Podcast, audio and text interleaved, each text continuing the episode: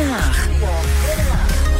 Ja, want zoals we weten praat informateur Kim Putters deze week met deskundigen en wetenschappers. Volgende week komen de fractievoorzitters uit de Tweede Kamer langs. En dan wil hij bijvoorbeeld paraat hebben hoe ze in Denemarken al jaren met minderheidskabinetten werken. Maar één groep is niet uitgenodigd, terwijl die toch heel relevante kennis zou kunnen meebrengen.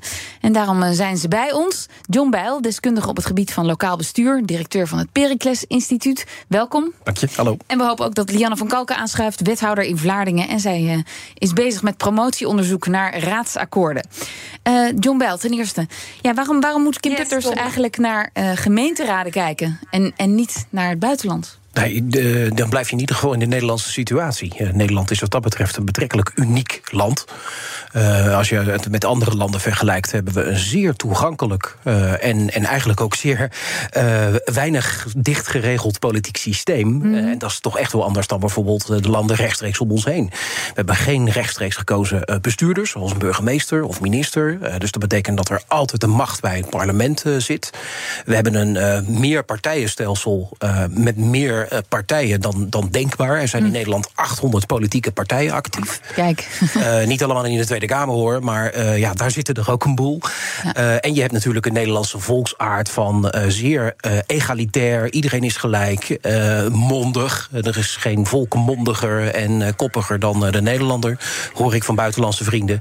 En gemeenten hebben ontzettend veel ervaring met op een andere manier formeren. Dus ga daar eens kijken. Maar wordt er zo creatief geformeerd? Ja, best wel, eigenlijk. Want al die problemen waar ze nu in Den Haag tegenaan lopen, dat echt geen combinatie meteen logisch is, dat hebben we in gemeenten al 20 jaar zo ervaren. Denk even terug naar 2002. Dat waren belangrijke gemeenteraadsverkiezingen, waar in Rotterdam, mijn Rotterdam, Leefbaar, heel groot, Leefbaar in één keer 17 zetels pakte. En de altijd gedoodverfde winnaar, de PvdA, nog steeds groot bleef met 14 zetels.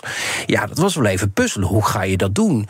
En dat moest ook op een hele andere manier. Dat heeft toen de tijd Rinus van Schendelen ontzettend vakkundig gedaan. Dus daar is een mooi college uitgekomen. Dan wel gewoon een meerderheidscollege met een akkoord en zo. Dus heel traditioneel.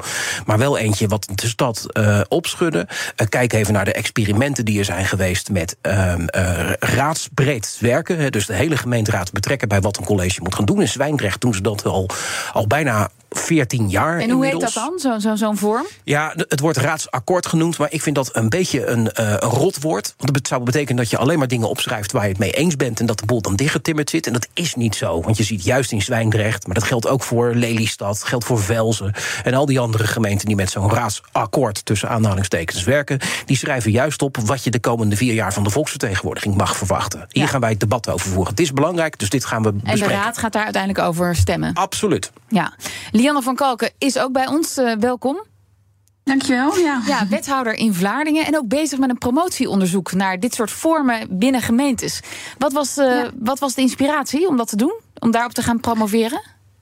Nou, dat was onze eigen gemeente in Vlaardingen, waar we in 2018 startten met een raadsakkoord. Dus dat was een mooie aanleiding om onderzoek ernaar te gaan doen. Ja, wat ging het dan goed in Vlaardingen? Nee, het ging bij ons niet goed. Dus dat was helemaal een mooie reden om te kijken, hoe komt dat dan? Hoe kwam het nou dat het niet goed ging? Wij gingen van het ene fiasco naar het andere fiasco in 2018. En in 2019 kwam er een dichtgetimmerd coalitieakkoord. Ik ben met die insteek eigenlijk gaan kijken, hoe doen ze dat nou in andere gemeenten? En zoals John al zegt, dat coalitieakkoord op hoofdlijnen of echt met andere wisselende meerderheden werken, dat gebeurt al veel langer in gemeenten. Dus daar is goed om naar te kijken. En die voorbeelden die jullie nu in gedachten hebben, gaat dat ook, net als bij onze formatie op landelijk niveau, gaat dat dan ook over partijen die het op punten echt fundamenteel oneens zijn met elkaar? Ja, tuurlijk. Ja, want laten we eerlijk zijn, politiek is gewoon het vak van met elkaar van mening verschillen.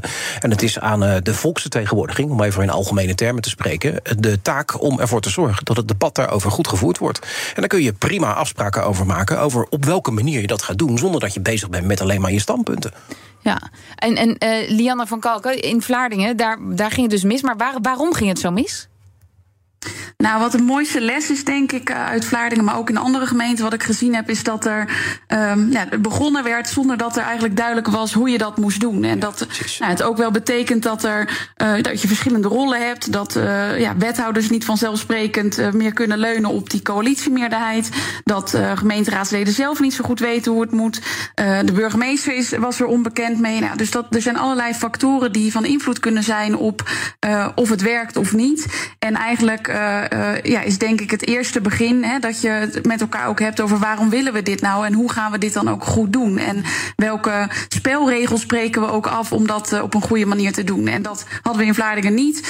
En dat gebeurde ook in andere gemeenten niet. En in sommige gemeenten gelukkig wel. En daar, zoals John ook al zei, in Zwijndrecht gebeurt het al zo'n 14 jaar. Maar ook in andere gemeenten is het gewoon de praktijk. De dagelijkse praktijk. En daar werkt het. Ja. Nou, in de Tweede Kamerfractie gaat het vaak over een extra parlementair kabinet. Ach, hou op. Ja. Nou, ja, wacht even. Want het blijkt al snel dat ze niet allemaal hetzelfde bedoelen dan. We hebben een kort fragment ingedikt uit het debat van 14 februari... met Jimmy Dijk van de SP, Dilan Yeşilgöz, VVD... en Rob Jetten van D66. Ja, voorzitter, ik weet niet wat het verschil is tussen gedogen... en een extra parlementair kabinet wat de VVD steunt... maar waar ze geen ministers aan leveren. Misschien was meneer Dijk net even koffie halen. Ik zei dat het een optie kon zijn dat de VVD wel ministers levert. De Jetten. Er wordt gesproken door VVD, PVV, BB en NSC. Dan kan er een uitkomst komen waarin mevrouw Yeşilgöz ministers levert voor dat kabinet... net zoals dat mevrouw Van der Plas en de heer Wilders dat doen. En met een gelijk commitment, dus zoals NSC dat ook doet... inderdaad in een extra parlementaire vorm. Dat is precies wat ik zei. Maar dan, voorzitter, is er eigenlijk gewoon een meerderheidscoalitie. Wat? Ja, ik snap het wel dat Kim Putters denkt... ik moet eerst even uitvogelen wat een extra parlementair kabinet is. Ik ken geen politiek deskundige, of er nou een bestuurskundige is... of een politiek theoloog, dat maakt niet zoveel uit...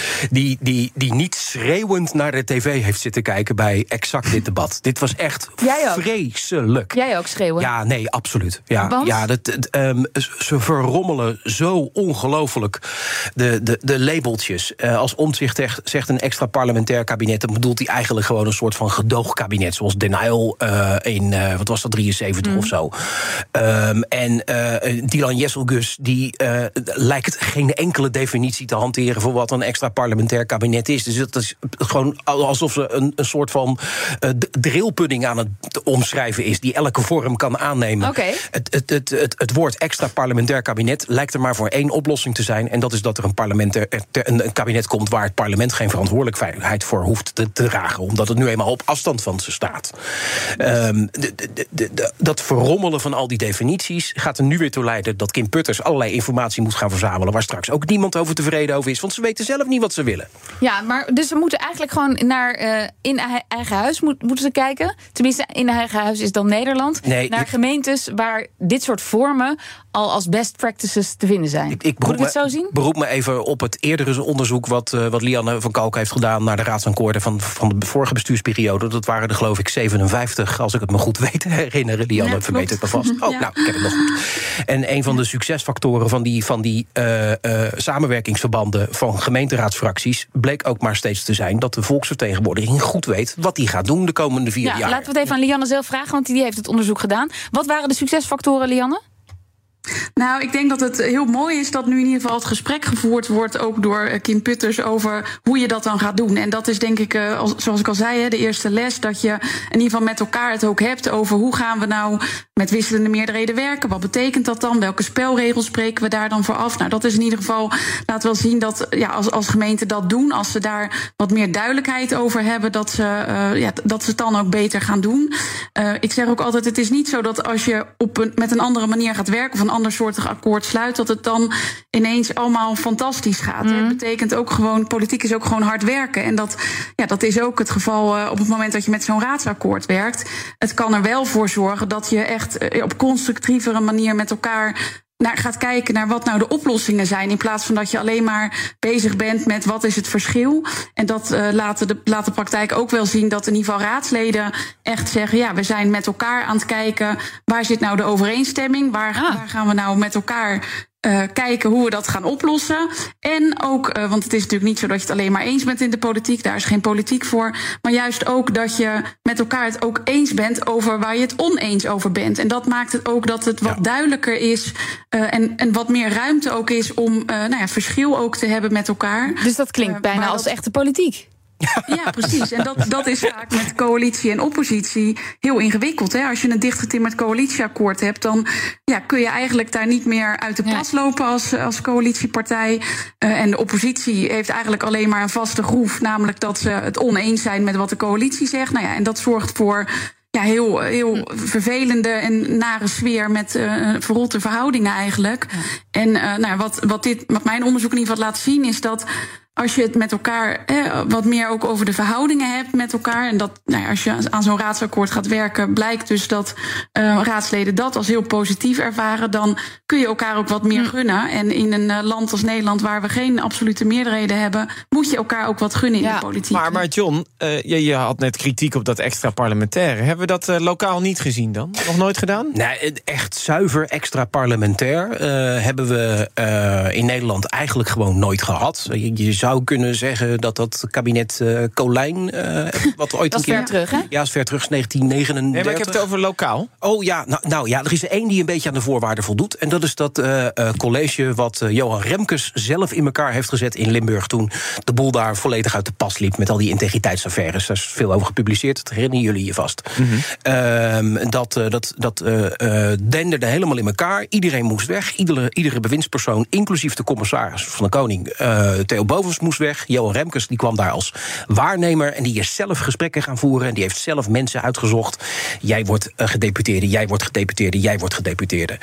En als je even achter de schermen daar kijkt, dan toch heeft hij ook met fracties gesproken met van joh, wat moet dat dan gaan doen? Dus hij was meer formateur dan dat hij een extra parlementair college vormde. Maar dat is het enige waarvan ik durf te zeggen, dat voldeed er wel een beetje aan. Ja, maar Kim Putters is informateur vooralsnog. Ja, dus die is daar nog niet aan toe. Die moet eerst een beetje inventariseren nog. Ja, exact. En dan gaat hij er tegenaan lopen dat er sommige van deze fracties helemaal geen extra parlementair kabinet willen. Want die willen namelijk gewoon een kabinet waarmee ze ervoor kunnen zorgen dat er dingen gedaan worden waar misschien geen meerderheid voor is. Lianne, waarom zijn jullie eigenlijk niet uitgenodigd? Ja, goede vraag. Ik hoor krekelgeluiden.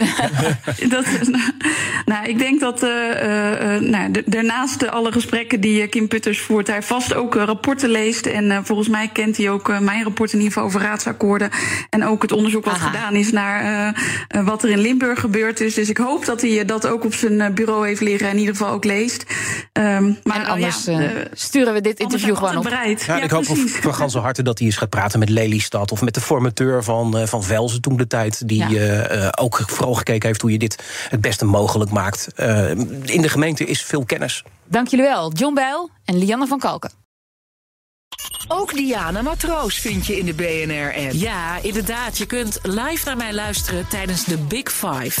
Ook handig in de BNR-app. Breaking nieuwsmeldingen, maar ook het allerlaatste zakelijke nieuws. En je vindt in de app alle BNR-podcasts, waaronder Wetenschap Vandaag. Download nu de gratis BNR-app en blijf scherp.